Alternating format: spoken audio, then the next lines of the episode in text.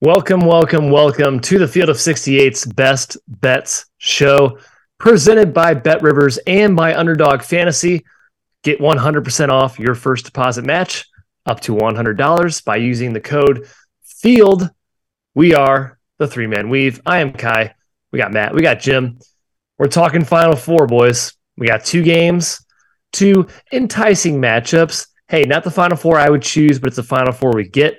So we're going to spin it around. We're going to put a bow on it, and we're going to accept it, Jim. We're going to talk Ky? about good teams. Uh, the the top. I would choose top ten teams because as it stands, we have one top ten team in the Final Four right now. Not saying FAU couldn't get there; they're fringe. SDU SU's a fringe top ten team as well. But for my preference, I'd prefer better teams. Jim, sorry. Yeah, that's fair. I I wish there was at least more parity uh, yeah. I almost wish, I almost wish if it like not having UConn, give me another five seed there, where it's like coin flips, and I don't know who's going to win right now. Mm-hmm. Heavy favorite. I don't like an odds-on favorite when we've got two games left to play. Yeah. Hi, Matt. You're back in Chicago. Hi, Ky. I am uh, with my newly revamped background decor. Hoot, hoot, Boca stand up, the Beach Boys, the Pit Bulls and Rottweilers. Wait, did the you Boca just Babes. throw away the Hawaii one? Uh, just a quick temporary over the top, Jim. So I, it's kind of a theme where I have my two quasi fan bases here, and then my two pet teams here. The Valley I had to rep hard with George Ivory this year, and I had a kind of a paradise theme with this third column. So FAU just slots in real nicely right there. It all works out. Very serendipitous, guy. It looks great, and we love the FAU Owls, as you guys will see very shortly.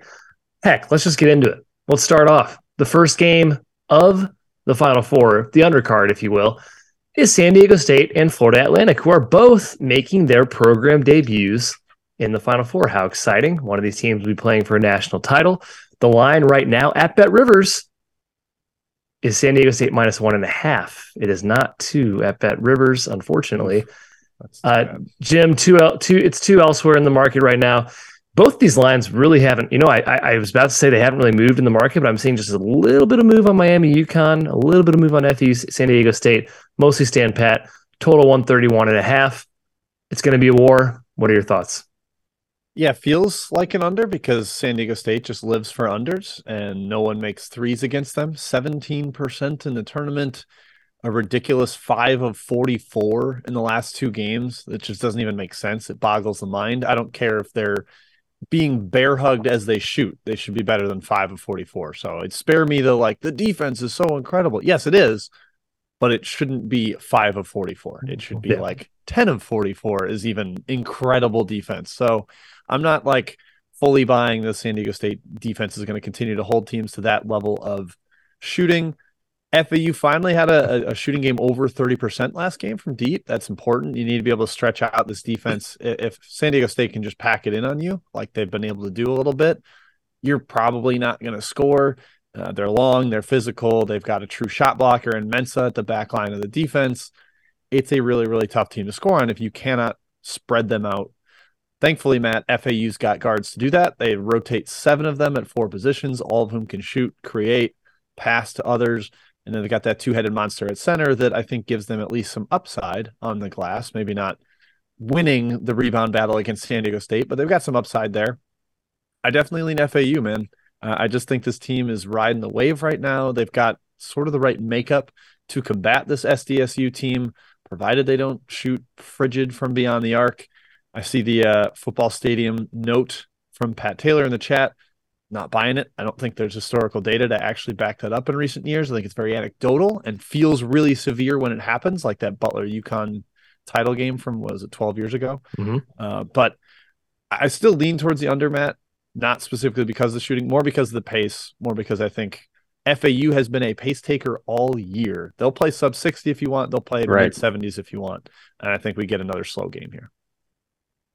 Yeah, it's because they can. I, everyone always clings to the which team controls the tempo. Oh, this team's going to slow it down, and thus it favors them. It's easier to slow its team down. Like all that nonsense. I think FAU should immune to that. They just play a million different ways because they can, because they're versatile, because they're deep. To make the point you brought up, very you know nothing groundbreaking or earth shattering here. Uh, but I, I, think the FAU guards are just just deeper. I, I trust them more, um, even though there's more star power. If you want to throw Matt Bradley in that camp, obviously that star has been uh, tarnished by his recent play. But we all agree he's kind of, you know, he has that cachet. I still think FAU's backcourt and wing corps are. Um, I give a net edge there. I, I really do. I think that matters. Not corpse. What did I say? You said Corpse. corpse. We're talking core. Corpse. Core. Yeah, dead body. Sorry, core. the piece core. The guard core is what I meant to say. Um, they're just better. They're deeper. And I, I still think people underestimate how good Bryan Greenlee is, how good Nick Boyd is. I think Alijah Martin's kind of had his coming out party. Nelly Davis certainly has. Goldin to some degrees because he kind of sticks out like a sore thumb next to those guards. But I think every round we go, we're learning about one or two more guys. Like, wow, this FIU guy is really good. I think Boyd and Greenlee are due for a big game here. Um, I know Trammell and Butler really uh, dictated some of the pressure that the Aztecs put on Creighton last game. I don't think that bothers FAU at all. Um, you know, they've seen kind of a frenetic style of defense. They played FDU. They beat a physical, long, suffocating defense in Tennessee. Uh, Kansas State threw some different stuff at them. They had to corral a legit star. I mean, they've kind of been tested all along the way. They've been in close games. I don't know if they can get offensive rebounds at the rate they did against Tennessee against San Diego State, which is kind of what you know helped them to stay in that game despite a frigid shooting performance. Like Jim said, I think they are going to have to make you know somewhere in the low 30s percentage wise from three. How many they take, I don't really know. Um, but just on a per possession basis, I think they're going to have to make you know closer to their season average to feel really confident about this. It's going to be tougher to really beat the Aztecs at their true game, as versatile and as fungible as FAU is with their styles. Yeah, I, I don't know. I think FAU can beat them at their game because they already played three teams that are kind of physically like San Diego State with Kansas State with Memphis and especially with Tennessee. I think that's the best comp for them. Kind of uh, Tennessee light is San Diego State. So you proved you can go to war with really physical, really athletic teams, teams that should dwarf you in both those categories. And guess what? FAU grabbed like 40% of their offensive rebounds against all those teams. They are tough as nails. They are super deep. We've talked about several times how deep they are. Play nine guys over 10 minutes per game. Um, that's tough to prepare for. Even with this time in like the last four or five days, still tough to prepare for a team like FAU. Just so many weapons. I I have to think the San Diego State defense, the, the shot select, excuse me, the, the, there has to be shot regression coming for that three point percentage defense. Jim mentioned it. Yes, it is very good. It's been good for years under Brian Dutcher at San Diego State. It is not 17% from the line good though. I, I, do think there's some there's some regression due. Hey, you can say the balls are too inflated and that's causing it as well. Maybe I'm not sure I buy that narrative either though. Um, we talked about San Diego State shot selection. They love shooting in the mid range. That's kind of where FAU forces you. It's really hard to score in the in, in the inside near the rim. It's hard to score at the three point line against FAU. So maybe that uh, plays into San Diego State's hand a little bit, Jim. But I, I tend to think though it's tough to win consistently just shooting mid range jumpers, and we know how San Diego State's offense can stagnate. My best bet's FAU. All right, we're gonna get plus one and a half here, Matthew. I think your best bet is that as well, but that's where I'm going with. Yeah, I'd like to get two, but doesn't matter. I think I just take money line. It's probably the better bet here. But given we're trying to stick to a yep. uh, a minus one ten uh, tracking system here in our best bets, I'll just take the one and a half. And I'm with you. Let's double sure. it up. Hoot hoot. Hoot hoot indeed. Pretty hot take. And do you guys ever get tired of trying to prove you want an argument that your takes weren't hot enough that they were right? I got an answer for your problems. Vaulted, VLTED is a new sports prediction app that turns your opinions into facts. You can store all of your predictions, your hot takes in your own vault now and forever. Challenge your friends, keep track of your results, and prove you are, in fact, the smartest guy in the room. Vaulted will also be releasing more than 50 pools over the next three months. So download the app at the link below the YouTube channel here. Sign up for your three month trial and store your predictions now and forever. That's Vaulted, V L T E D.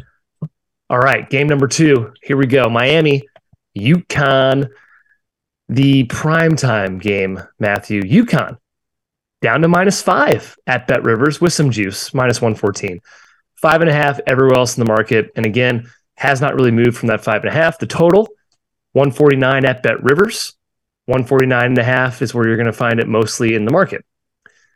What are your thoughts on this game? Uh, I think the over is where I lean, and I think the money coming in on Miami doesn't seem like there's a ton, but there is some resistance just based on everyone who you hear talking about this game. I think has crowned UConn the champion already. Um, so to see basically no movement going farther than five and a half after I said like two days ago, I like, I think this number closes closer to six and a half, seven. It's just money kind of pours in over time, both public and sharp, but that hasn't been the case. So clearly there's some respected uh, opinions for Miami, and I guess there's pretty good evidence to suggest they should be respected. The specific angle I like here, though, Jim, is UConn first half. It was going to be my best bet, but I couldn't abandon my Owls, and I still don't all the way trust um, UConn, even though they've given us every reason to trust them. Miami's outscored every team they played so far in the tournament by, uh, I think, an average of 10 points per game in the second half. They've been a second half monster. I think part of that is due to the way they've pressured teams, they've caught them off guard. While their defense can be very vanilla and very easy to beat uh, in its base structure, as evidenced by a 104th overall defensive ranking in KenPom, um, when they kind of turn that switch on, I think that's where they actually cause some havoc, and that's where their offense gets going too, because transition is where they are absolutely lethal. Is UConn susceptible to any of these concerns, though? The way they're playing, the way they've proven they can handle those types of wrinkles and strong coaches in this ride to the Final Four. Man, I think you're really grasping for straws if you're trying to uh, confidently bet Miami here. I guess. Hmm. Yeah, I'm I'm going with the over here, Matthew. Um, I, I think both teams are going to score very efficiently. You mentioned Miami's defense; it's really bad even in this run, it's still outside the top 100. Do you expect teams to really improve their advanced analytical rankings as they beat teams on a neutral site? They've given up more than one point per possession in three straight games. Uh, it's not been hmm. pretty for their defense. Only Drake was somebody they were, were able to hold below that mark, and it kind of was lucky to get there. I don't know. They they held them really really scoreless for like the final five minutes. I think no field goals. I'm going with the over. I think UConn scores at will in the post, on the perimeter. Uh, Miami surrenders a lot of assists. They have a really low defensive assist rate, 262nd in the country. UConn really moves the ball well. We saw Sanogo beat a bunch of post traps in the first half mm-hmm. against Gonzaga. He had five assists. I think it was his career high. Ended up with six in that game. Uh, Jackson's been a monster, seven assists at least in all four tournament games, 10 last time out against Gonzaga. I really like that as an over in terms of tournament props. Uh, I just think there's going to be tempo, points. He's clearly got the pedigree for it, uh, plenty of options to pass to.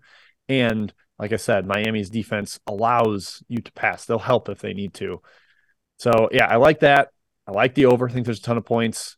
And then from a side, Ky, I just think UConn's rolling, man. They're by closing line, they're 14 0 1 against the spread against non conference competition. Hmm technically 15 and 0 if you got a decent number. I think it was Buffalo was the one they pushed on.